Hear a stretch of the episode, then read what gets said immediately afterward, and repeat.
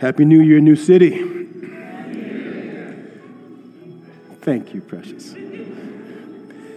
This will be a Kevin Smith sermonette. So there will, so there will be a part four. Let's pray. Father, thank you for your mercy. You are worthy of all praise, honor, and glory. And as we begin this new year, the first Sunday of the new year, Lord, we, we are excited about your possibilities. May your kingdom come. May your will be done through us for the glory of your Son. Holy is your name. Bless your word now. May it go forth to encourage, strengthen, prepare, equip, correct your people. And may even the one who preaches fall under this word. Use me now for your glory. May your anointing be upon me and upon us as we hear. Thank you for your presence in this service. Thank you for the testimonies of your grace and goodness. In Jesus' name, amen. The word of the Lord, once again in Hebrews chapter 2. I'm going to read verses 14 through 18, but verse 18 is our text. Since therefore the children share in flesh and blood, he himself likewise partook of the same things, that through death he might destroy the one who has the power of death, that is the devil, and deliver all those who through fear of death were subject to lifelong slavery. For surely it is not angels that he helps, but he helps the offspring of Abraham. Therefore, he had to be made like his brothers in every respect so that he might become a merciful and faithful high priest in the service of God to make propitiation for the sins of the people. Here's our text. For because he himself has suffered when tempted, he is able to help those who are also being tempted. That is the word of the Lord. Please be seated. Thank you again, praise team. Beautiful, beautiful music. Thank you.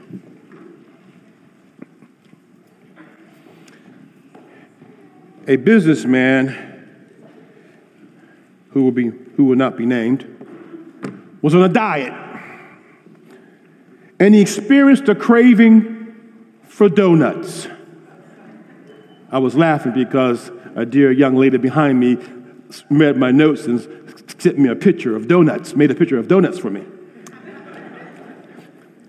Now, I won't mention this, the donut shop on North Shore that he was interested in. he drove to the donut shop and just kept circling the block. Then he prayed, Lord, I know you don't want me to eat donuts. I know that's not your will, but I need you to confirm it. There are no parking spaces at this donut shop. So I'm going to drive around the block and if no parking space comes open, that will be confirmation. After going around eight more times, a spot became available. God's will. Here's what happened his desire gave birth to a behavior, and the behavior to the sin. Too often, this is how we deal with temptation. We stay close and give ourselves opportunity to fail. And then we wonder, how did I fall? How did I mess up again? Do you feel it? if you're honest, just you ain't got to say nothing out loud, just in your own soul, do you feel it? Some of you right now are facing some temptation. we all are being tempted it's time and time again. Are you staying close and giving yourself opportunity to fail. You still need help. So I got good news. Hold on. Help is on the way. help has come. Help has come. We've been looking at why Jesus had to be made like us, why Christmas had to be so. Why did he have to be made like the Son of God had to be made like us? We've been looking at it from this wonderful book, mostly of, of Hebrews. Last time we saw that he had to be made like us to be our high priest. That's language we don't use. We don't talk about high priests, but it means he had to be made like us to represent us before God, making offering for our sins. But Jesus did what no other high priest could do. He offers himself in our place to not merely cover our sins, but to take them away forever. And now we come to the last part of this passage where the, the writer of Hebrews shows us the last way that Jesus came to help us. The Son of God was made like us to help us in temptation. In the Bible, to be tempted or tested, the same word in the original language, same word. What is the difference then between a temptation and a test? The difference between a test and a temptation is found in the initiator's motivations and expectations. Show you how. The devil tempts that the believer might fail to obey God and so sin and eat the donut. God tests that he might show and sharpen our character with no focus on making the believer fall or fail. He is seeking to make us more like the Son who never failed. Now, keep in mind, as the eternal Son of God, the second person of the most holy Trinity, it was impossible for him to, to, to even be, have temptation come near him. Holy, holy, holy. As God, he could not be tempted. And as God, you don't put him to the test. He's perfect. You don't test him. So not there was no possible way that the eternal Son of God in all eternity could face temptation. But he voluntarily took up our humanity, becoming one of us. The Son of God in the person of Jesus entered the realm of temptation. You see, Adam, the head of humanity, gave into temptation. But in Romans 5, Jesus is likened, Paul likens Jesus to a second Adam. He's, he's, he's the head of a new humanity. He faces temptation for us, but does not fail. Romans 5, 5 19. For as by the one man's disobedience, Adam, the many were made sinners, so by the one man's obedience, Jesus, the many will be made righteous. In Adam, yes, we are all made sinners, but Jesus comes to help sinners. He comes to help us so that in Him we might be made righteous. Righteous meaning right in God's sight seen as one who keeps his law. But only, only as one of us could the Son of God come to our aid in temptation. Now, the word help in verse 18 of our passage, the word help is different. It's, it's, it's, synonymous basically, but it's still a little different than the one we looked at in verse 16 as our high priest. Remember in verse 16, we taught that word help has the idea of grabbing you and bringing you to safety. He, came, he laid hands on us. That's our salvation. He doesn't ask us to do anything in salvation. He comes and grabs and brings us free, right? But this word help is not the same word. It simply means he comes to our aid. He comes to help. Now, is there a real difference? I, I thought, I think I see a little difference here. I, think I do. He comes beside us to help us in temptation. I call this empowering coaching. He gives us the ability to resist temptation. That's when he dragged you out of the kingdom of darkness into the kingdom of light. By doing that, you were born again, his spirit lives in you, and you have now, you, child of God, you who have trusted in Jesus, you have the power of God in you to resist temptation. Yes, you do. But you need something else. You need him to come beside you, as it were. He's in us. You need him to kind of speak up, as it is. We need him to kind of coach us up a little bit. He gives us the ability, but he doesn't do it for us. What he does is he models and guides us with the empowering presence already in us, but you have to make a decision here. Remember James 4 7? Submit yourselves, therefore, to God. Res- you resist the devil, and he will flee from you. Give yourself, first of all, to God and his ways, as seen in Jesus, by acknowledging how desperately you need his help. Submit yourself to God. That's first. Submit, give yourself to Him and His ways in Jesus. Only then can you stand against the enemy. As long as you're circling the donut shop,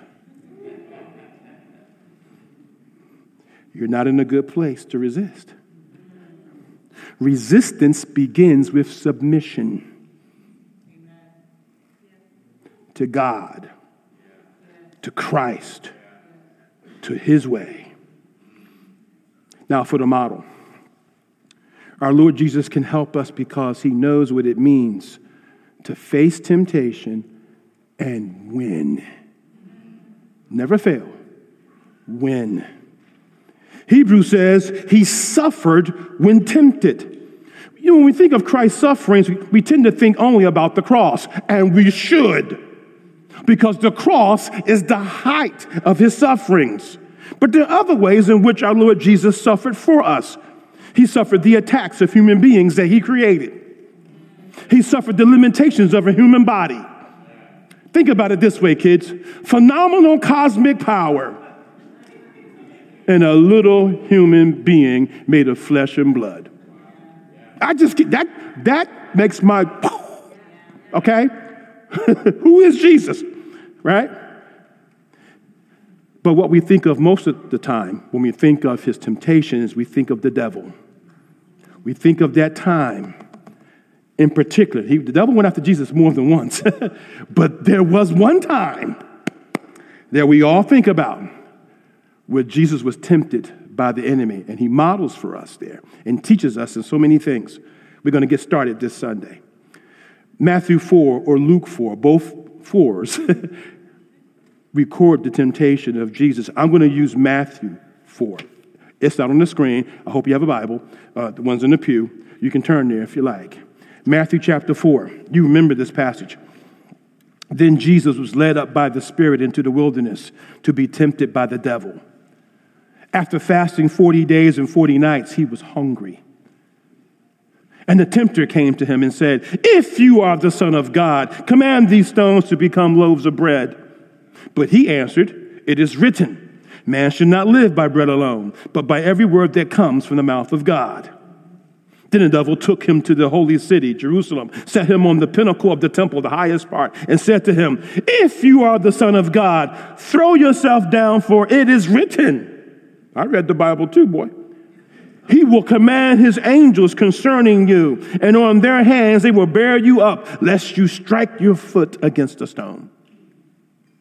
Jesus said to him again, It is written, You shall not put the Lord your God to the test. Confirm it's your will. Donut Christian. And again, the devil took him to a very high mountain, showed him all the kingdoms of the world and their glory. And he said to him, All these I will give you if you will fall down and worship me. Then Jesus said to him, Begone, Satan, for it is written, You shall worship the Lord your God, and him only shall you serve. Then the devil left him, and behold, angels came and were ministering to him. Wow. First of all, our Lord is led by the Spirit into the wilderness to square off with the devil at the very beginning of his ministry. Who led him into the wilderness? Who's the Spirit? Thank you.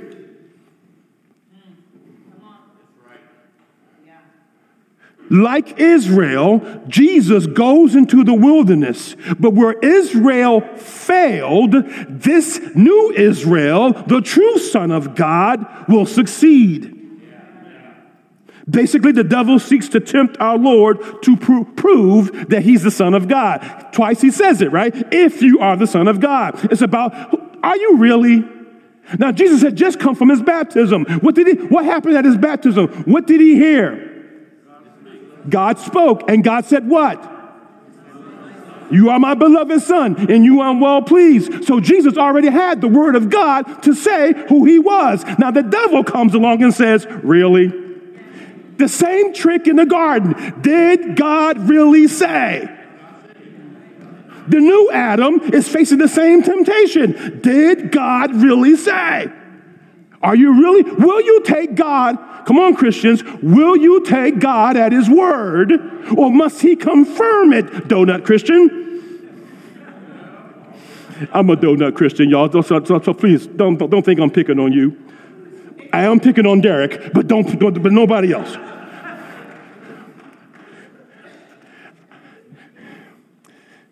G, G, the devil is tempting our Lord to doubt his identity. And he wants him to use his power and position for his own provision and protection. To benefit and comfort himself, watch this, without the cross. This is a strong temptation, y'all. Because Jesus was weak from fasting from food for 40 days. He was as near death as he will ever be until the cross. 40 days of fasting, that's no food. It seems he may have had water, because if he didn't have water, this would be a supernatural fast because you can't go 40 days without water. It seems to be that this was a, a he faced this in his humanity. So after 40 days of not eating, you can still be alive, but you can barely move. Hard to understand that because I've never been hungry. Not like that. I fasted maybe three days at the most, and I know how I felt. Um, 40? 40? What he needed at that time was comfort in the form of food and water because he was human. And what did the devil say? Well, since you're hungry, make some bread. You have power to just make these stones turn into it. Come on, man. The, open the bakery. Second, show the world that you're God's son. Jump off the temple. He's going to catch you. The Bible says so. He's going to catch you. Third, the kingdoms. Aren't you the king? Aren't you the Davidic king? Aren't you the one that was to come to rule the nations? I'll give them to you, baby, because I got them. The whole world lies in the hands of the evil one. He's, he's ruling the nations of unbelief. Listen, he, I got him. I will give him. You can have all the glory. All you got to do. Just one little, little thing. Just bow down and worship me. Just one time. I'm not asking for a lifelong commitment. I just want a fling. So just, just, just one time. If, if the Lord had just, just did this, that would have been enough. And we would not have a Savior. No big deal, but that head bob, that, that one just giving in, just one donut. I'm sorry, I'm stuck on these donuts now. One little thing, big benefits. One little knot, huge. Baby, I'm going to pay. It's going to pay out. Dan Doriani, one of the great commentators here and pastor and former and theologian, says temptation invites a man or woman to take something that is good. When for, some, when for some reason the person tempted does not have the right to that good thing or cannot at that moment use it properly. Thus, temptation begins with something that is good and perverts it. You're not married, and you and your boyfriend are being tempted, you know. Sex is a good thing. But at that moment, you don't have the right to it because of your situation. You're not married. A good thing and a good desire. But at that moment, you are not in a position to use it properly. The devil even twisted scripture to make it sound like the Bible would justify the Lord's disobedience and pursuit of the easy way. Twisted the Bible, the very word of God. That never happens today. If the Lord had given into this, this path of least resistance, then the devil would have become his master, humanly speaking. Humanity would have been doomed, for he would have sinned against God to save himself. No longer could he represent us as the perfect man. You see, the devil is the ultimate con artist. We could say of Genesis 3, in the beginning was the con. The devil, by trickery, leads you to believe you're getting what you want by listening to him, but in reality, he is getting what he wants. And Adam and Eve fell for it. In the beginning was the con, and it worked, and it still does. More times than we want to admit, he's still conning us.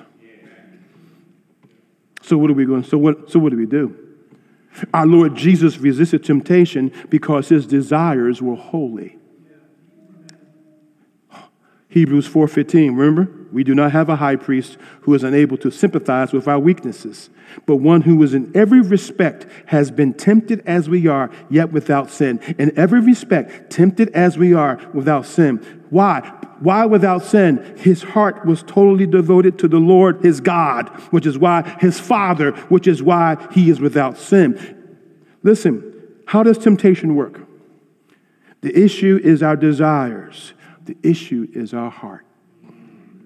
James 1 13 to 15. Let no one say when he is tempted, I'm being tempted by God. For God cannot be tempted with evil. Holy, holy, holy. And he himself tempts no one. Watch this. But each person is tempted when he is lured and enticed by his own desire. Then desire, when it has conceived, gives birth to sin. And sin, when it's fully grown, brings forth death. Temptation is a matter of your own desires being pulled toward that which dishonors God. The word there in James referring to desire refers to strong desires. It is sometimes translated lust. But we think lust only refers to sex, sex stuff. No, lust, strong desires, desires can refer to a lot of things. It means an intense longing in this context for an improper object or a proper object in wrong way. Anything that gets in your way of the pursuit of God in Christ is a, a, a desire pulling you in the wrong direction. And see, our strong desires can cause us to be lured away from safety by trickery, enticed, baited like a fish.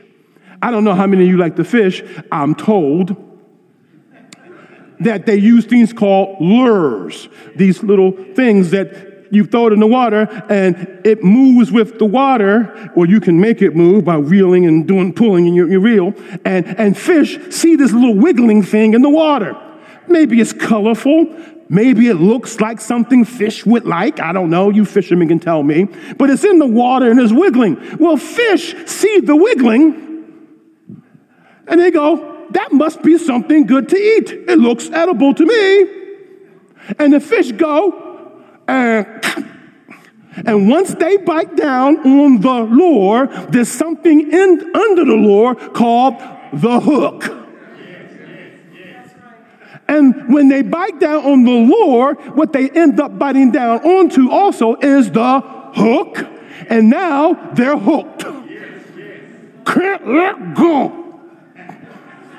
I, am trying to let go, but I can't. It's caught. And then it, I saw the movie. Reels you in. The Bible talks about sin that way. Our desires. We see something shiny, ooh, ooh, that look, or someone shiny, or something, or some idea, whatever it is, we see something that says, I, I think I would like that. Oh, no, I really want that. And once we grab hold, I can't let go. We're hooked. It could be something, a strong desire for thing, a good thing, for love, for money, for friends, for respect, for security. All good things. But if it's not in the right way, for the wrong reason, or in an improper way, it becomes a temptation. Bonhoeffer, Dietrich Bonhoeffer wrote a book, believe it or not, on temptation, this little known book, very tiny little booklet.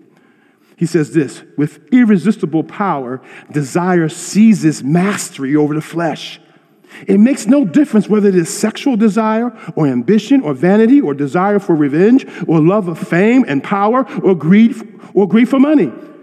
Joy in God, watch this, is extinguished in us and we seek all our joy in the treasure.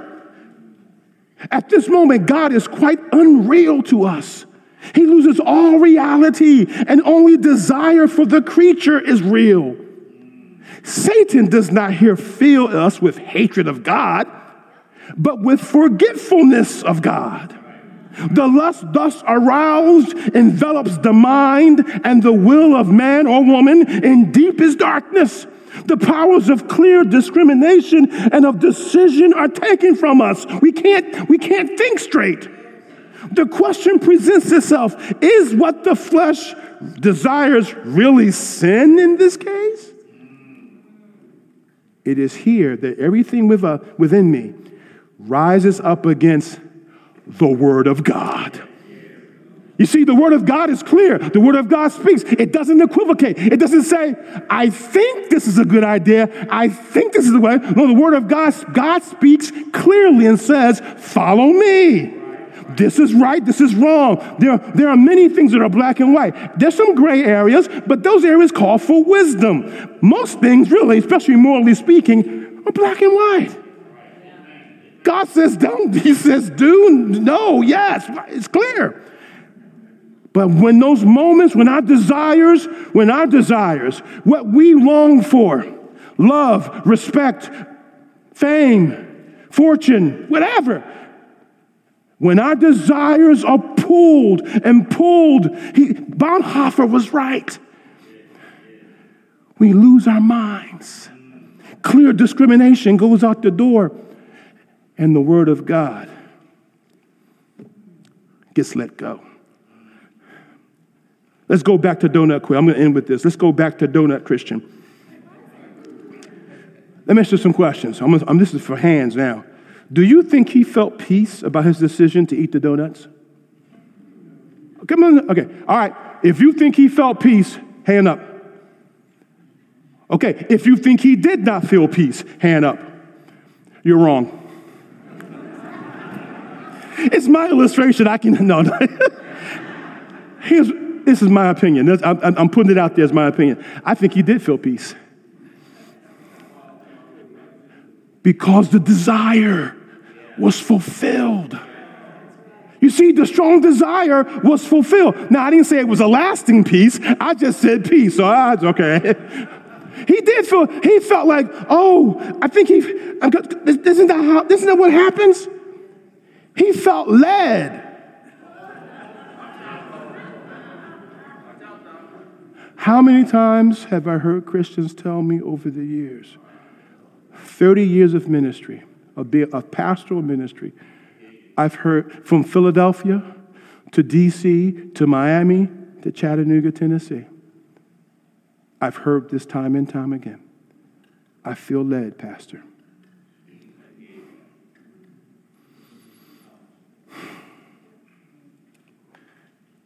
Most of the time, such who feel led to do something is always to what they desired. Have you noticed that? I've heard very few believers tell me they feel led to deny themselves, take up the cross, and follow Jesus.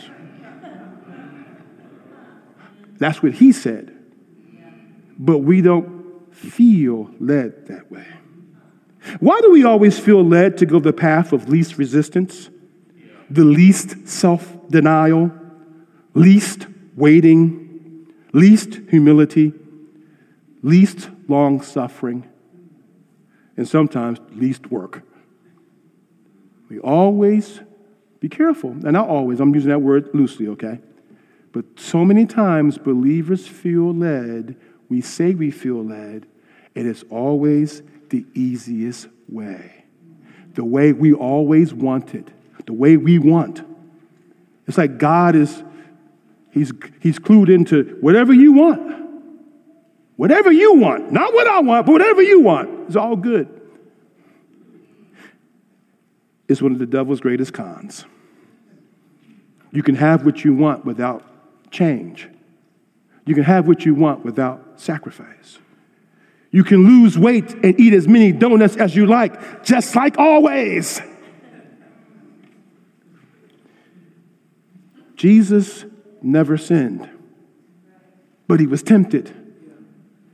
Because why did he never sin? He desired the glory of the Father more than anything. What do you desire? We must see Jesus suffering temptation for us in our place. Do you see him? He longs for the glory of the Father. He wants to do nothing but to please the Father. He says, I always do what pleases him. He longs to glorify the Father, and in that case, to glorify the Father in your salvation. See Jesus in your place so that you will go to Him with your desires and lay them at His feet. Submit yourself, therefore, to God. Then resist the devil. Submit your desires. He, he knows about your desires. Remember, He's made like us.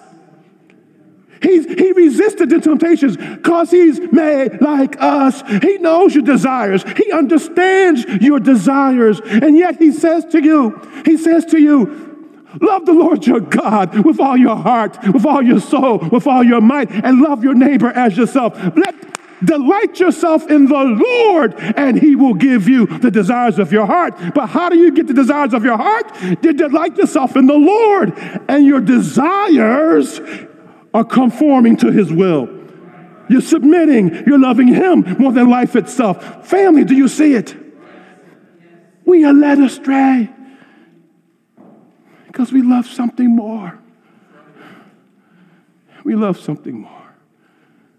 We want something more than Jesus. And we have not just want, we have to have it. And at that moment, at that moment, you bite, that's when you bite down.